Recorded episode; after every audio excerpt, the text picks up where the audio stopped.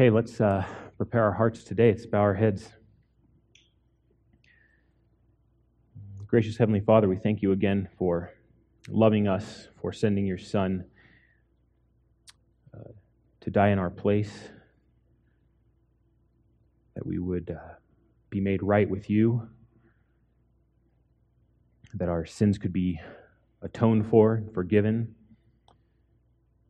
and that we could really worship together, knowing that all we have is Christ. And if we have Him, we have everything. Please open our hearts, give us the wisdom to understand your word, to apply it correctly, to live our lives for your glory, to live them in truth, to live them without hypocrisy. Lord, always with a view to see you honored. Um, so may this time in your word be a blessing to us, and may it be a way that we can worship you better. And all these things we ask in Jesus' name. Amen. All right, guys, we are in the book of Second Peter. So I invite you to open up your Bibles to it. Second Peter chapter 1. We will complete our study of chapter 1 this morning. Our passage will begin at verse 16, and I will be reading through verse 21 just so we have the entire context. 2 Peter chapter 1 For we did not follow cleverly devised tales when we made known to you the power and coming of our Lord Jesus Christ, but we were eyewitnesses of his majesty. For when he received glory or honor and glory from the Father, from God the Father, such an utterance as this was made to him by the majestic glory. This is my beloved Son, with whom I am well pleased. And we ourselves heard this utterance made from heaven when we were with him on the holy mountain. So we have the prophetic word made more sure to which you do well to pay attention as to a lamp shining in a dark place until the day dawns and the morning star arises in your hearts. But know this first of all, that no prophecy of Scripture is a matter of one's own interpretation. For no prophecy was ever made by an act of human will, but men moved by the Holy Spirit spoke from God. May God be blessed by the reading of his word. So, the theme we are covering, and we, the one that we have been covering for the past, I think, three uh, Lord's days, is this. You look on your bulletin.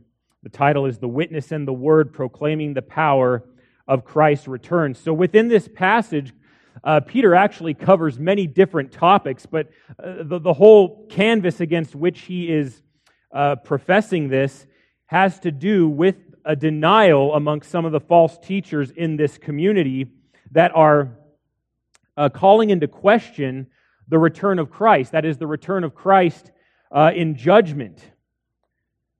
And so, what Peter does in order to, you know, quell any fears of uh, among the people as to whether or not they have somehow understood uh, the words of the apostles and the words of Christ incorrectly, or risk denying the very words themselves, Peter corrects their thinking, calls attention to the necessity of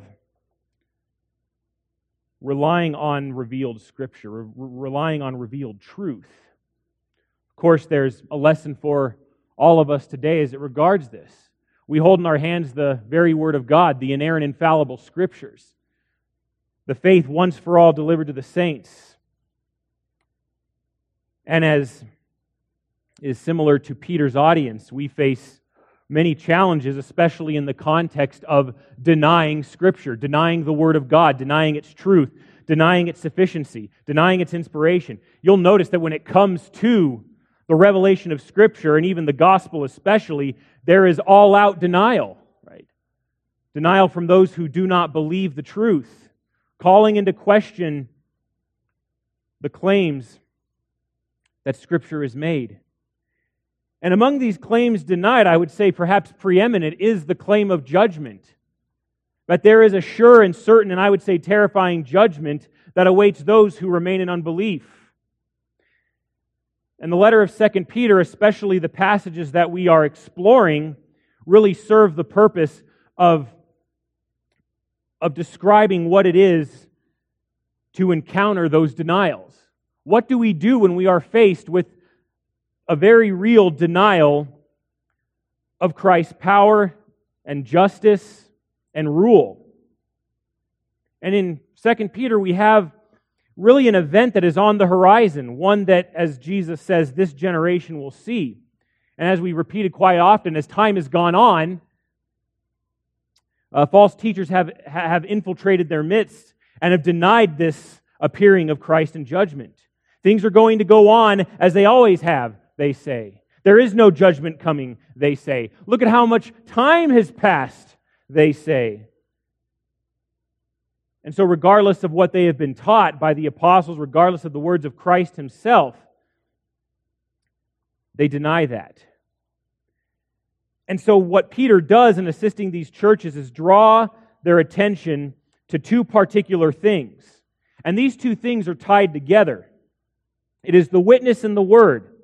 And so, beginning in verse 16, as you recall, Peter draws their attention to the fact that he was with the Lord himself on the holy mountain during the transfiguration as described in the Gospels of Matthew, Mark, and Luke. Very clearly, he said, I was there. We didn't make this up. We didn't invent it. These are not cleverly devised tales like the one that these naysayers are, are cultivating in your midst.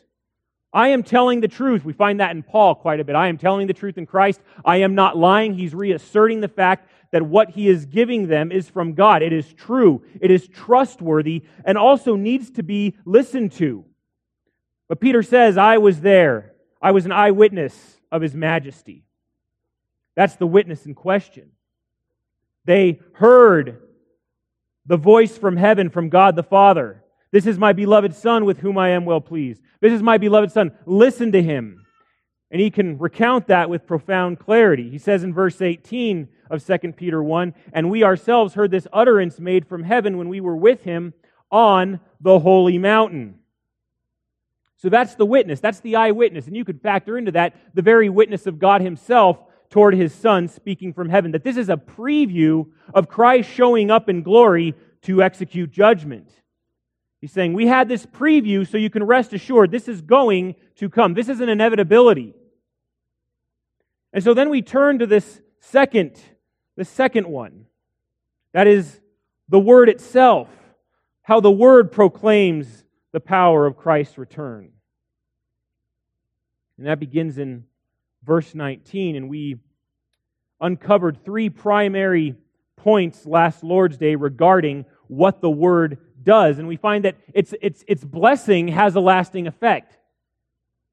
The blessing and benefits of the Word are not simply for the, the first century churches listening to this message. It is a timeless blessing. It is a timeless grace for the people of God. But listen to what the word does. Starting in verse 19, we read the fact that we have the prophetic word made more sure. And so the first thing is that the, the word is settled in its truth. The word can be accepted with certainty. That when we hear it, we know that we are hearing God Himself speak. And Peter's eyewitness lends itself to that. It is confirmed.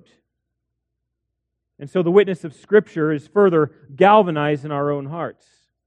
But then there's a second thing, is that the Word itself is centered on its work. The Word isn't, isn't inert. It does a powerful work. Notice what Peter says. He says, to which you do well to pay attention as to a lamp shining in a dark place. No matter how we characterize this world, and often we characterize it as a dark place, right? A dark place, a godless place, as if there's no hope and no future. And yet we have the lamp. We have the, the bright shining light of Scripture, of the word of prophecy, a sure word. And so we can conclude that the light that it gives off is sure as well. A light in a dark place that exposes, that illumines, that gives life to those who hear it. So while the word is here, it does its work. And we take part in this work as well. We find that we are, as ambassadors of the Lord Jesus Christ, called to shine this lamp, to, to put it in a high place so that all see it, so that all hear the truth, so that dark places are dark no longer. So that they become enlightened places too, a place where Christ is honored and loved and worshiped and trusted. So the Scripture does its work, continues to do so today. And thirdly, the word is certain of its victory. What kind of victory are we talking about? Well, we look at verse 19 again. It says this We shine the lamp in a dark place until the day dawns and the morning star arises in your hearts. So the victory being spoke of here is the victory of God's word in our own lives, that Christ is exalted more than he was before. That is to say, this morning star, that is, I believe the Lord Jesus Christ, arises in our hearts. But as time goes on and the ministry of the word uh, pervades all of life, that we continue to grow in grace so that Christ in our own lives, especially in the, in the church corporately, has preeminence. But there is no mistaking who is Lord and King and Savior in our midst. But there is no mistaking who is in charge, who is running the show. But there is no mistaking the object of our deepest affections. But it is clear who we trust and who we follow and who we proclaim. That is one of many ways that this thing we call victory is expressed in the life of the church. And of course, it's against the backdrop of Christ's death and resurrection that he has already attained victory for us. And so we follow him in triumphant procession, knowing that ultimate victory is sure.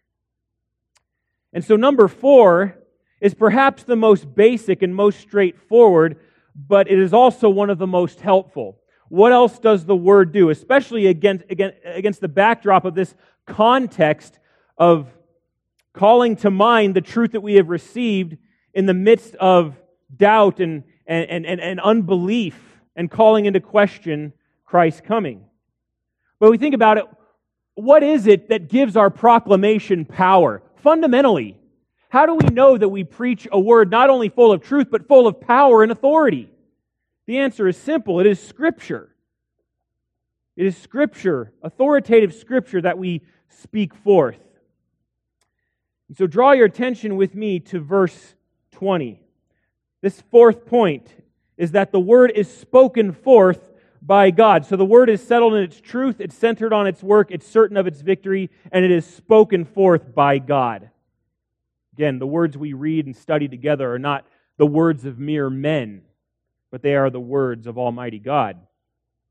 So we can break this down really into four pieces. I don't really have a fancy four point sermon, but just so we understand how this, uh, this text breaks down.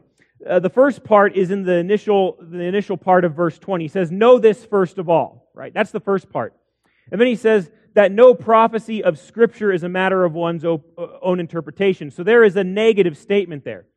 And then he goes on to make another negative statement in verse 21. For no prophecy was ever made by an act of human will, right? So there's number three. The fourth statement is a positive one. And he says, But men, moved by the Holy Spirit, spoke from God. So you can see very clearly that what Peter is addressing here is the origin of Scripture, but also the interpretation of Scripture. So we know where Scripture comes from, but we also have some instruction as to how we are to handle it. But before Peter even gets started, look at verse 20 again. He says, But know this, but know this first of all. Right? So he's drawing our attention Know this first of all. And of course, this brings up this continual theme within the book of Second Peter, right? Know, knowledge, true knowledge. But it is important for the Christian to know. Knowledge is important. Knowledge is, is fundamental to the Christian life. We can't follow a God whom we do not know. We can't grow in a grace that is foreign to us. And so Peter, as he establishes many patterns in this book, but preeminent among them is this theme of knowledge. He's, he once again says this. Know this first of all, but this has to be preeminent in our minds when we are, when we are battling unbelief in the midst of the church, when we are counteracting false teachers and their false doctrine. And so this remains fundamental for us. This remains a matter of first importance. And sometimes we don't think about that, do we? Do we? Like, what, what I think or what I know about Scripture being applied in the, in the midst of this spiritual war against unbelief, against principalities and powers. We have to be confident regarding Scripture's origin. Where, who is it coming from? Who's speaking it forth? And of course, the answer is that it is spoken forth by God Himself. And so he says this, entering the second part, that, that no prophecy of Scripture is a matter of one's own interpretation. So, what we're dealing with here primarily is the written word, no prophecy, foretelling or forthtelling. I think there's a combination of both. The proclamations, the commands, the truth that Scripture issues, the written word issues, is not a matter of one's own interpretation. So, primarily, Peter has the Old Testament writings in mind, but there is also later on in this book, in chapter 3, um, an acknowledgement that there is scripture still being written, where he acknowledges the writings of Paul to be scripture. And so I think for us today, we can take that, uh, take that in combination that when we read these words, we can understand that yes, Old Testament scripture as well as New Testament scripture is not a matter of one's own interpretation. We cannot do with it as we please. And so when it comes down to this, there is, there is some serious debates. It, it's, pretty, it's pretty amazing how much debate there is on a passage that you look at this and you're like, oh, well, okay, I understand this. No, no, no, uh, no scripture is a matter of one's own interpretation. Then you start reading the commentators and it's amazing some of the things that come up and some of the arguments being made. But I think no matter where you land, all of these things, all of these things fit together. I believe Peter clearly is talking both about our interpretation and understanding of Scripture in addition to the origin of Scripture itself. You get the wrong source of Scripture, you're not going to have a right interpretation of it. Now, let me tell you this, too. When we talk about Scripture not being a matter of one's own interpretation, Peter isn't saying here not to study. He's not saying not to examine. He's not saying not to scrutinize. This does not alleviate us from some, some very serious responsibility of studying the Word ourselves, of really opening our, our, our Bibles and getting into it, asking the Lord for wisdom and clarity, and coming to our own conclusions, right? He's not He's not decrying serious diligence. Quite the opposite. We would say that studying Scripture is very important, right? I think Jeremy this in this morning's uh, Sunday school lesson referenced the, the, the, the, men on the road to Emmaus. They were, they were talking to Jesus. They, they, they seemed sad. They seemed disheartened. And then they told Jesus about Jesus. And what did Jesus say?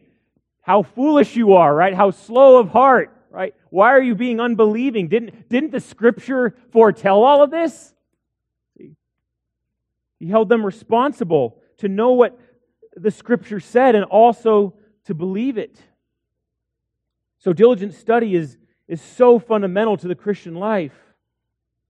But on the other hand, we cannot also, we, we understand that Peter is saying that scripture does not come from the natural man either.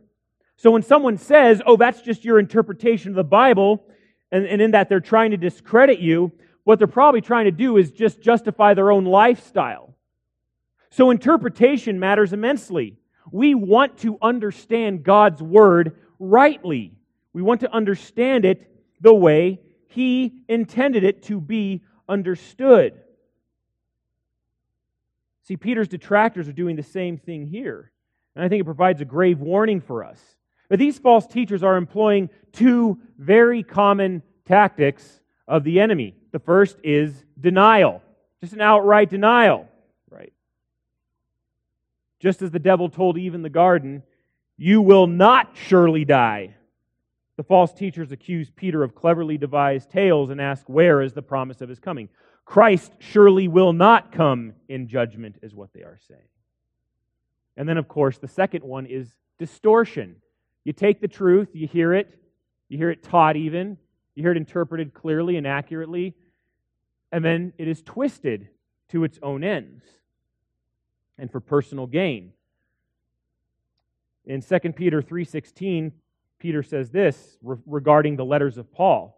And also in all his letters, speaking in them of these things, in which some things are hard to understand, which, listen to this, the untaught and the unstable distort as do also, as they do also the rest of the scriptures, to their own destruction. So you notice that misinterpretation can destroy you.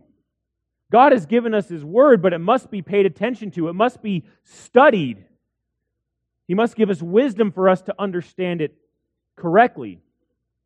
And so we know, at least on a base level, that interpretation matters. We are not free to take God's Word and take it, rip it from its context and interpret it to, to fit our own, our own desires, right?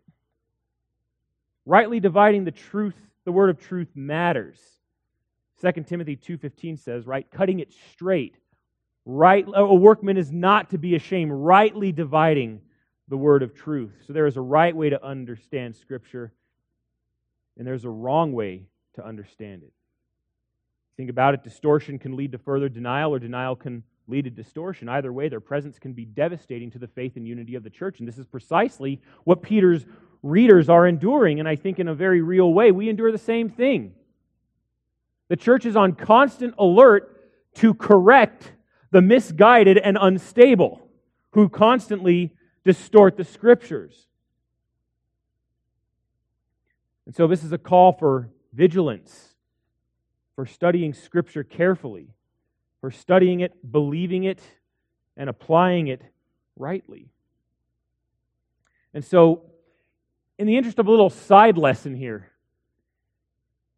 how do we know that we have the right interpretation? How do we respond to that arbitrary claim? Well, you have your interpretation, you have mine. Everyone has their own interpretation. Who are we to say that one interpretation is right and another interpretation is wrong? It's a very important question, and it has an answer. But if the fact is, if we can interpret Scripture any way we want, we have basically relegated it to just another, as being another book that really has no solid meaning, right? Everything becomes relative, everything becomes subjective. And so it prevails upon the church to say this is not a subjective word of God. We cannot handle it any way we want to. We have to handle it as God has instructed us. So we have a little time here to, to give it a little bit of attention. So if you are proclaiming Christ or in a discussion with someone else about him, especially an unbeliever, that's the one thing they will say to you as an attempt to dismiss Scripture is that there are so many interpretations. How do you know that you have the right one? Right? And of course, we understand certain Scriptures are difficult. The, the Scripture we just uh, related from chapter 3, verse 16. Yeah, sometimes Paul writes difficult things to understand. That does not give you grounds to then twist it to your own liking. That, does not, that, that, that, that is not a call to simply, oh, just roll over, give up, don't do any diligent study.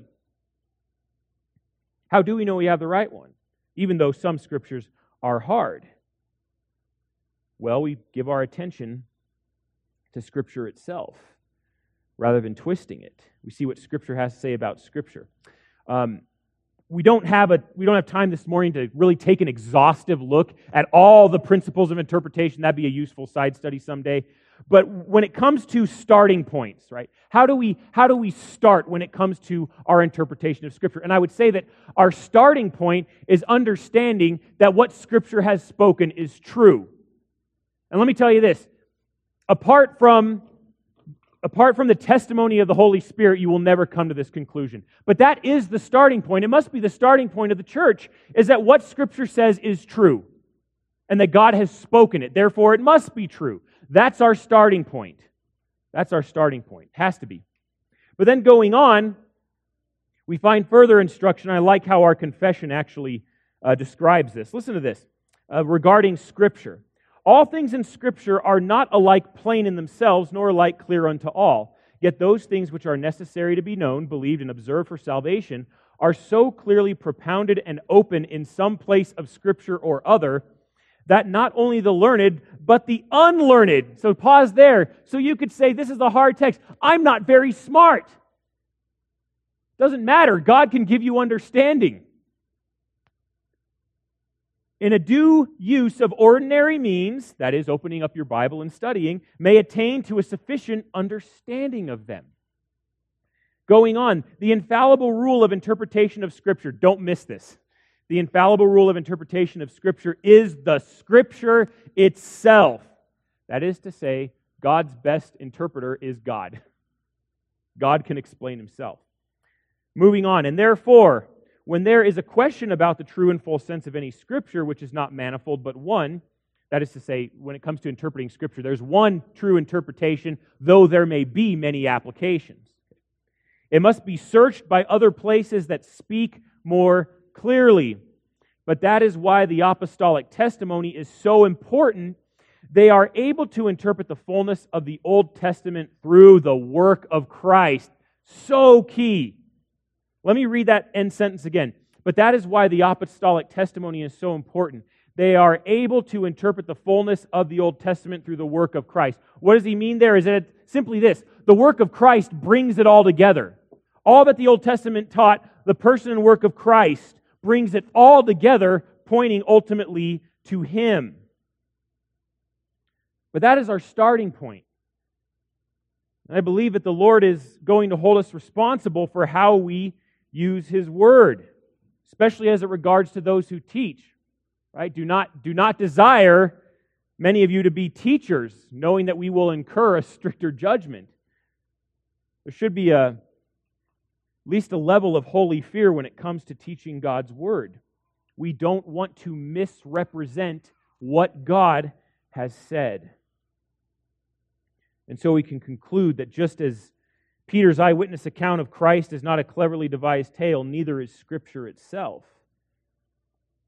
See, what Peter is doing, I think, here is exposing these false prophets' willful misinterpretation of what the apostles were teaching. I think in this verse, and again, there's a lot of debate about it, but much has been made of this, oh, this these two words, own interpretation. And I think the Greek for interpretation is best understood as interpretation. What is the sense that you are giving of a particular scripture? So when we say, my interpretation is this, we're saying, God's word says this, and here is the meaning. The interpretation is the meaning applied to the words of scripture. And they are tied very closely together. Yes, we agree that God has spoken, but what does God mean when he has spoken thus? And so, what Peter is doing here by saying that no prophecy of Scripture is a matter uh, uh, of one's own interpretation, he is, he is calling out these false prophets and telling them they have no right to take prophetic utterances and twist them to somehow unsay what God has said. So you see how they're tied together. If you, if you misinterpret something, you end up denying the very word itself. So if Jesus says, Yes, in this generation I am going to return in devastating judgment, and then you take that statement that the apostles are teaching and saying, oh, well, Jesus didn't really mean that. He meant something else. By default, you're basically denying the very prophecy itself. So, in that sense, the interpretation of the prophecy and the prophecy itself are linked. And so Peter here calls out these false teachers as to what they are doing. He says, Keep that in mind.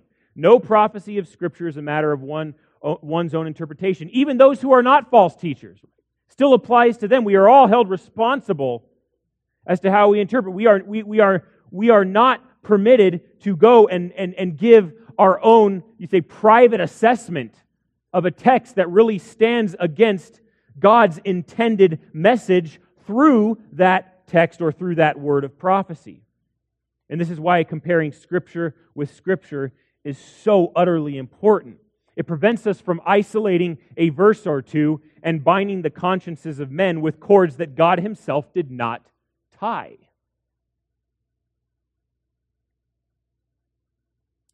And so, what Peter is telling these churches is that they must not only pay attention to the Word of God, but also how it has been interpreted by the apostles and comparing Scripture with Scripture. That's why teaching the apostles' doctrine is so vital to the health of the church. It's an ongoing importance.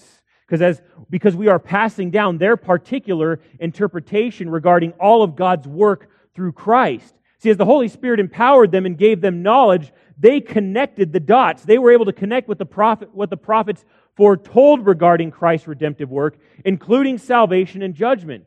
You know, for example, if you if you would turn to if you turn to Acts 2, right? So when Peter really starts preaching, you're like, where did this guy come from? He's preaching powerfully. But where is Peter preaching from? He's preaching from the Old Testament. As the scripture says, right? He goes back to several Old Testament scriptures to make his point. So he's not only teaching, he is telling the crowds what those particular Old Testament passages meant in light of them being realized in Jesus Christ.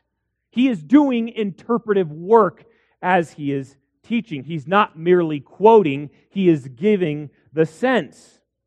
And this is common uh, this is common throughout scripture that those who proclaim the word of God gave the meaning as well. They did not want God to be misrepresented. His word was precious and worthy to be represented clearly and truthfully and accurately. You know, we, we face that challenge, face so many challenges when it comes to understanding Scripture, right? We, we, so many things get in the way, especially when it comes to difficult passages. And so, so, and so suddenly we find ourselves with this challenge of reading in other things that, that try to stand in the place of Scripture's clarity and authority, right? Sometimes we rely on our emotions.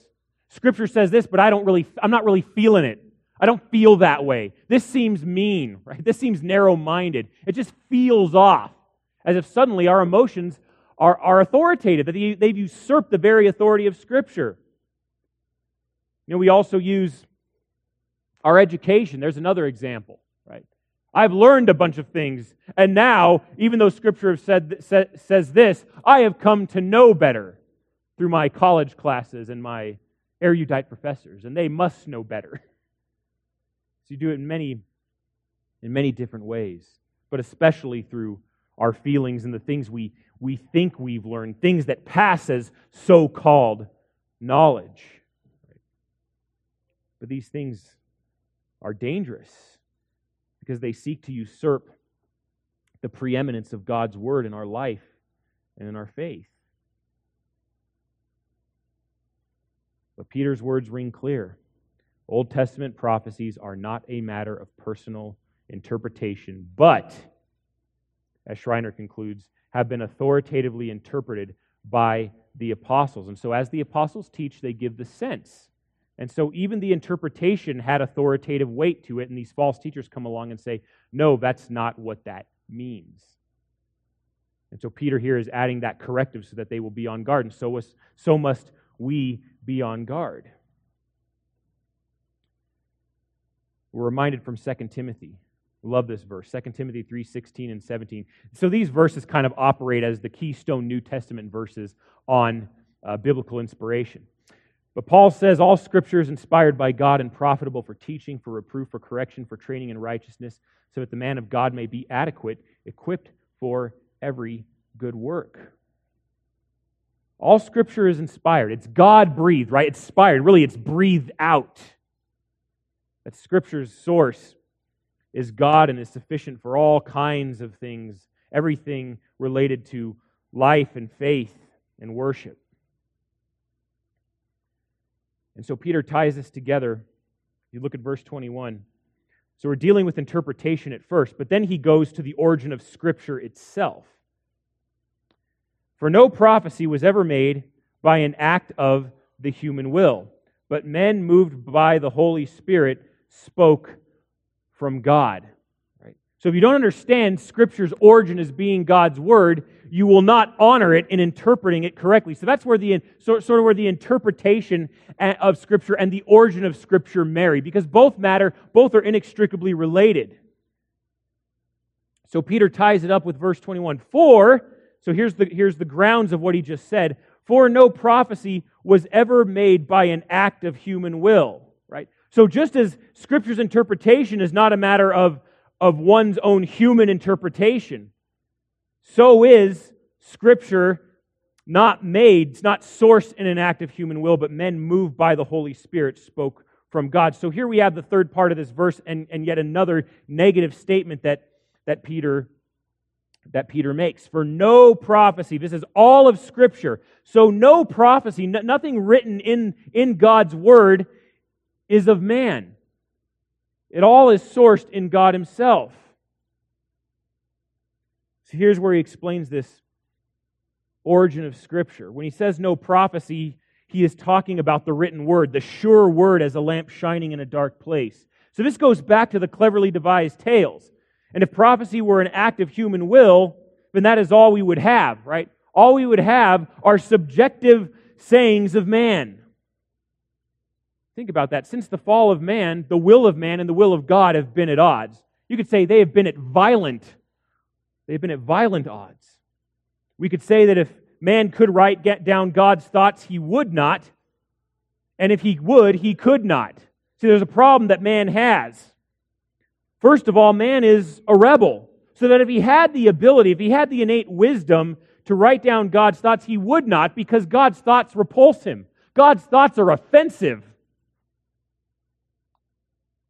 Because God's thoughts, God's word expose our sin, they expose our rebellion. They call us they call us to serve the Lord Jesus Christ. They call us to, to repent and trust in Him.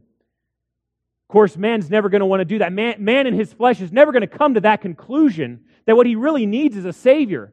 Man is never going to come to the conclusion that what he really needs is God's grace poured out upon him. Man is never going to come to his own conclusion that he needs forgiveness, that he needs to be reconciled to a holy God who is ready to judge the living and the dead. He wouldn't. He does not desire God's thoughts. He does not desire God's word. And if he would, he could not. Man simply lacks the strength, he lacks the wisdom, he lacks the resources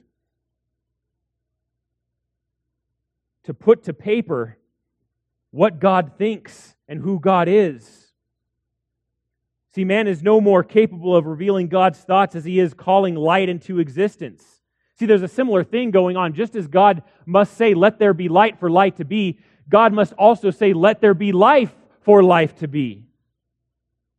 And so man finds himself wholly incapable of ever speaking for God apart from God's presence and God's power and God's truth. That is to say, that prophecy the scriptures is all of God. It's only from Him. See, all these things should not surprise us regarding man's relationship to God's will. See, Scripture brings light. And what, is, what does the Gospel of John say? That men love darkness more than they love light. Men love the darkness. They crave the darkness. They cling to it as a lover. They love this instead of the light that is burning brightly that could give them hope and eternal life in Christ. And so we find that juxtaposition throughout Scripture. These, the fact that what God has to say is at odds with what man has to say. I mean, you think about Jesus' own rebuke to Peter. I'm sure Peter could call this to mind while writing this in Matthew 16 23. And note that this comes just after Peter's confession of Jesus being the Son of the living God, that he is the Christ. But then he takes Jesus aside and said, Surely, Lord, these things will not happen to you, right? You won't be crucified. I, I, will not have any of this. And then Jesus says this Get behind me, Satan. You are a stumbling block to me. Now listen to this. For you are not setting your mind on God's interests, but man. So he is so, so Jesus expresses that divide that inherently exists between how God sees things, what God's interests are, and what man's interests are.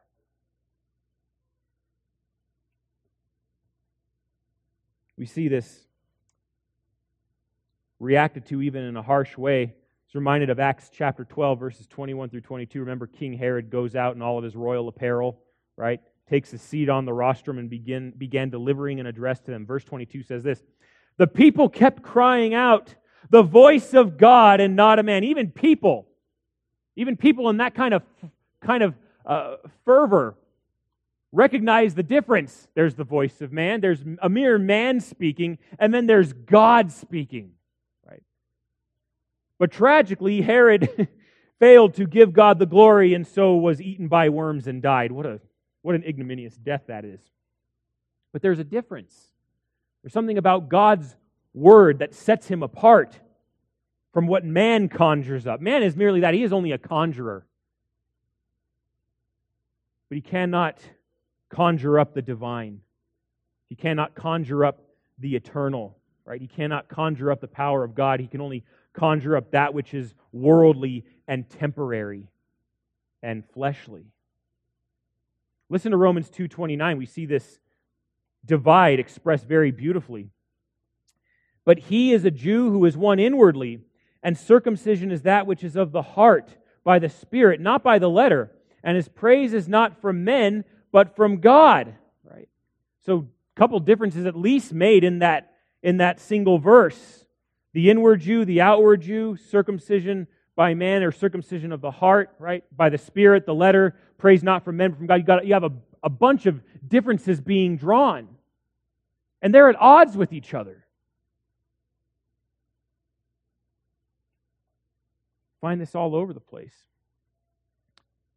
especially when it comes to Revelation. In Galatians 1 1, when Paul is introducing himself, he says, Paul, an apostle, and then immediately writes this not sent from men, nor through the agency of man, but through Jesus Christ and God the Father who raised him from the dead. What was Paul being accused of? Something, something not unsimilar to Peter, right? That Paul really wasn't an apostle, but he kind of called himself. He was a self appointed apostle. But, but uh, someone sent from man, and he says, No, I'm not sent from man. I'm sent through Jesus Christ and God the Father, the resurrected Jesus Christ, right, whom God raised from the dead. And we see that made very clear, but there is that separation. And so, what the Word of God does is join those two things and through some through some miracle through some act of god even though man's will is opposed in its natural sense to god's will god uses man to make his will known this should amaze us that God could take flesh and speak through them and transform them so that we can think God's thoughts, but also speak His word. And there's a warning that comes along with this because those who claim to speak for God and yet misrepresent Him are in a very perilous position. There's strong warnings. Listen to Jeremiah 14. But, Ah, Lord God, I said, Look, the prophets are telling them, You will not see the sword, nor will you have famine, but I will give you lasting peace in this place. Doesn't that sound familiar? This is the exact same thing that Peter is, is going through. It's the exact same thing he is rebuffing. These prophets speaking in the midst of a rebellious people. They say, Oh no, God's not going to judge you. Things will go on. You will have peace. Life will be as it should. It'll be a lasting peace in this place. Right? And this is what Peter's detractors are saying. No, there will be peace. There will be an abundance. Everything will be as it was. Eat, drink, be merry, enjoy life. Judgment isn't on the horizon. And then it sweeps them all away. Now, listen back to Jeremiah 14. Listen to verse 14. Then the Lord said to me, The prophets are prophesying falsehood in my name. I have neither sent them, nor commanded them, nor spoken to them. They are prophesying to you a false vision, divination, futility, and the deception of their own minds. This is why we, we, we take careful attention to what is going on in our own time. You, and this is usually, so it comes from other contexts, but it's, you, you typically see it uh, most clearly expressed in the health and wealth gospel, right? Health, wealth, prosperity. Right? What, what so often accompanies these preachers is that they heard a word from the Lord that somehow culminates in a transaction in which you voluntarily give them your money. And then they become exceedingly rich. And they're telling you, well, you can be this way too. Oops, you just gave them all your money. See, there's nothing new under the sun. These same false visions, these same divinations, and they're futile and they're deceptive. You know, they're they deceive and, and they are themselves deceived. It's the same old thing. these promises of abundance, these promises of peace, these promises of life going your way, life on your terms, right? Your best life now. Become a better you, and on and on. And these promises will continue until the gospel completely stamps them out. But this is abhorrent to God. Listen to what he says in verse 15, same, same, same passage. Therefore, thus says the Lord concerning the prophets who are prophesying in my name, although it was not I who sent them, yet they keep saying, yet they keep saying, there will be no sword or famine in this land. By sword and famine, those prophets shall meet their end. The very thing that you're denying, false prophets, is the thing that's going to kill you. So there's the warning of judgment. They will meet their end. The people also to whom they are prophesying will be thrown out into the streets of Jerusalem because of the famine and the sword, and there will be no one to bury them, neither them, nor their wives, nor their sons, nor their daughters, for I will pour out their own wickedness on them. So again, woe to those who listen to people like this, but also, even more, woe to those who prophesy falsely. Woe to stumbling blocks, but woe to, the, woe to them through whom those stumbling blocks come. It's a grave warning. And the application, I think, is clear. If you claim to speak for God, make sure God has said. Right? Make sure God has sent you, and make sure you are speaking His words and not your own. In Jeremiah, we see another warning from chapter 23. Thus says the Lord of hosts Do not listen to the words of the prophets who are prophesying to you they are leading you into futility. They speak a vision of their own, what's this? Imagination, not from the mouth of the Lord. Same warning. Now consider this one. Ezekiel 13, 1 through 3. Then the word of the Lord came to me, saying, Son of man, prophesy against the prophets of Israel who prophesy, and say to those who prophesy from their own inspiration, Listen to the word of the Lord. Thus says the Lord God Woe to the foolish prophets who are following their own spirit and have seen nothing. Right? So look at this. The word inspiration. The Hebrew word used here is for the word heart. It's an expansion of the word lev, which simply means heart. So, what are these prophets doing that society so treasures today? Just get up there and speak from your.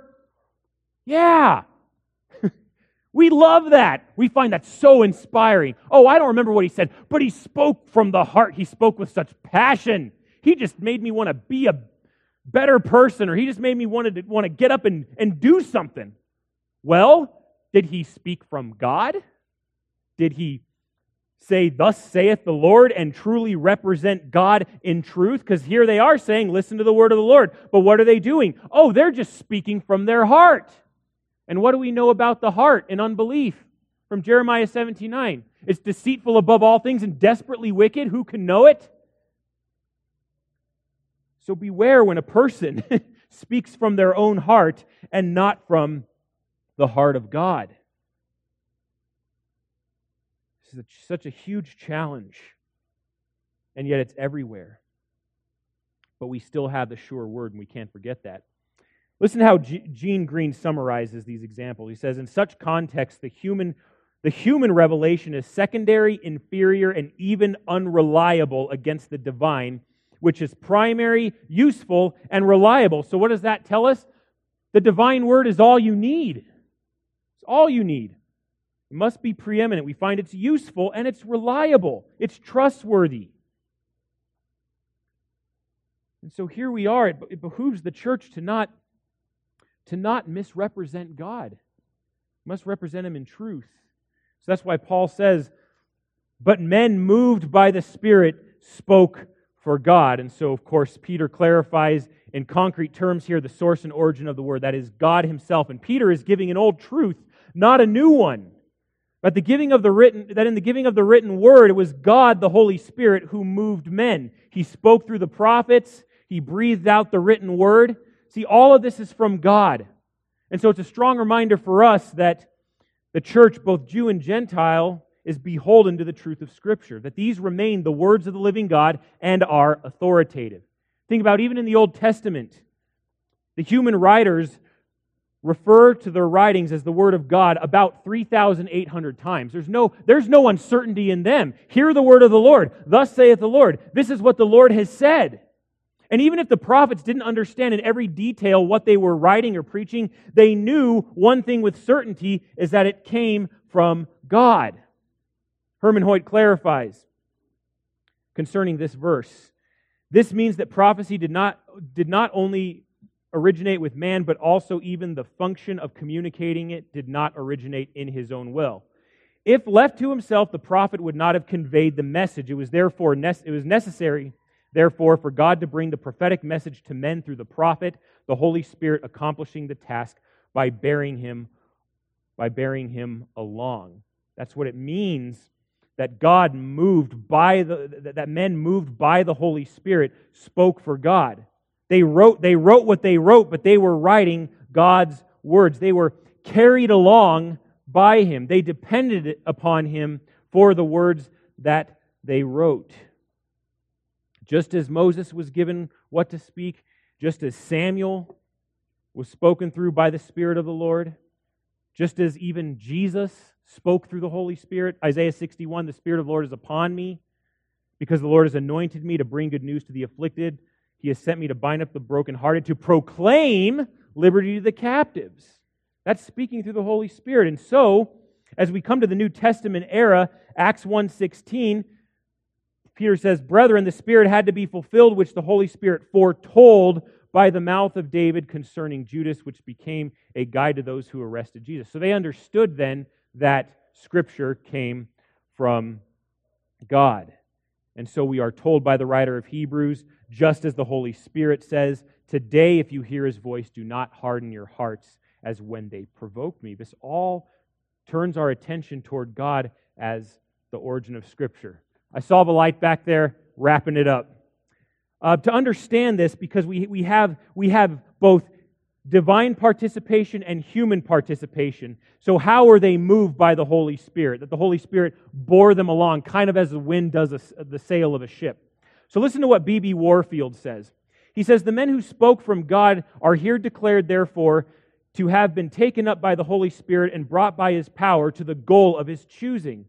The things which they spoke under this operation of the Spirit were therefore his things, not theirs. Very important, especially when the accusation comes that these are just the words of men. No, they are the words of God written down by men. So he says this, and that is the reason which is assigned by the prophetic word is so sure.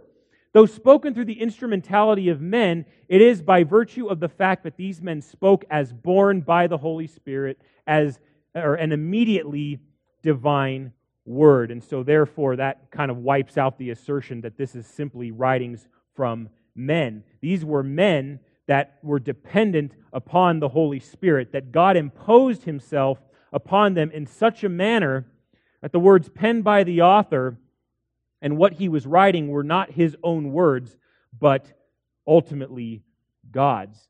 And, in, and even though this is so, the writers retained their writing styles, their personalities, their vocabularies, even acknowledged certain things in their own culture, and yet it was God directing them. And you could say that the authors wrote these things not even knowing the full scope at times what they were writing, but they did know that it was from God. And so we see that the Spirit carrying men demonstrates God's sovereignty over the affairs of men, that he could use mortal flesh to proclaim his will without that word being perverted or incomplete. It also shows his grace that he would use men, ordinary men, to make his gracious will known. That he would use men to write such words that would draw men in saving faith to himself. So even in inspiration, we see God's magnificent grace at work. And again, we see God's power at work in carrying these men to write what they did because he ensured that his word would be preserved. So, in all these things, we see divine activity. So, what are we left with in closing? This is, one of the, this is the main point of why we even go through a passage like this with this kind of depth. We want to trust the scriptures. If you don't trust the scriptures, you do not have a starting point. That's why it would have done no good for the rich man to go back and tell his brothers of what he was undergoing, right? Please let me go to my brothers and warn them. And what, is, what, is, what does Abraham say?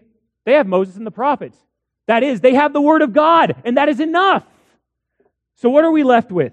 We are left with a scripture that is inspired, breathed out by God, from God Himself. Secondly, we have a scripture that is, that is infallible, that is not liable to fail, fail. It will never fail to do its work, it will never fail to be right and true. Thirdly, we have scriptures that are clear. What God has spoken, He has spoken clearly so that it can be understood. That is, we have no excuse to ignore or disobey God's word. Fourthly, we have scriptures that are authoritative. The word of God is not optional. We are called to obey it. You know, I'm saved by grace. Do I have to do what God says? Yes. Scriptures are authoritative, and we even rejoice in that. Scriptures are sufficient. That is, Scripture is enough. We do not have to look outside Scripture for, for wisdom and truth. Scripture is enough. It tells us all we need for faith and life. And finally, Scriptures are trustworthy. What God has written, friends, you can trust. And that, that, and that is what I want you to. I want you to look at the Scriptures and say, I believe this. God has spoken, and I believe it. God has spoken, and that settles it. I trust in His Word, and I, and I believe that as I read it and as I study it, understand it, and obey it, my life will be transformed, and I will be made like Jesus Himself. You can trust that. God Himself has spoken, and He has spoken through His Spirit. So let's uh, entrust that together in a word of prayer as we close this morning. Father, thank you again uh, for your love and goodness to us. We thank you for your scriptures. So much we could go over regarding uh, the transmission and preservation of it, but ultimately, Lord, we, we look at your word and we can believe it. We can, we can look at it and, and say, this is, this is the word of God. God has spoken. And, and Lord, we as your people want to respond to it. We want to respond to it in truth. We want to respond to it in faith. And we want to respond to it in love. We, we, we delight in your word. We, we love it and we want to hear it. Um, we understand that with this comes a great responsibility of, of, of interpreting it correctly as well, that, that you had an intent when your word was proclaimed and written down. And Lord, we also have your, your scripture as a guide that we can compare one thing with another to, to have clarity and to have and to have the truth and to be able to apply that wisdom to, to walk with you.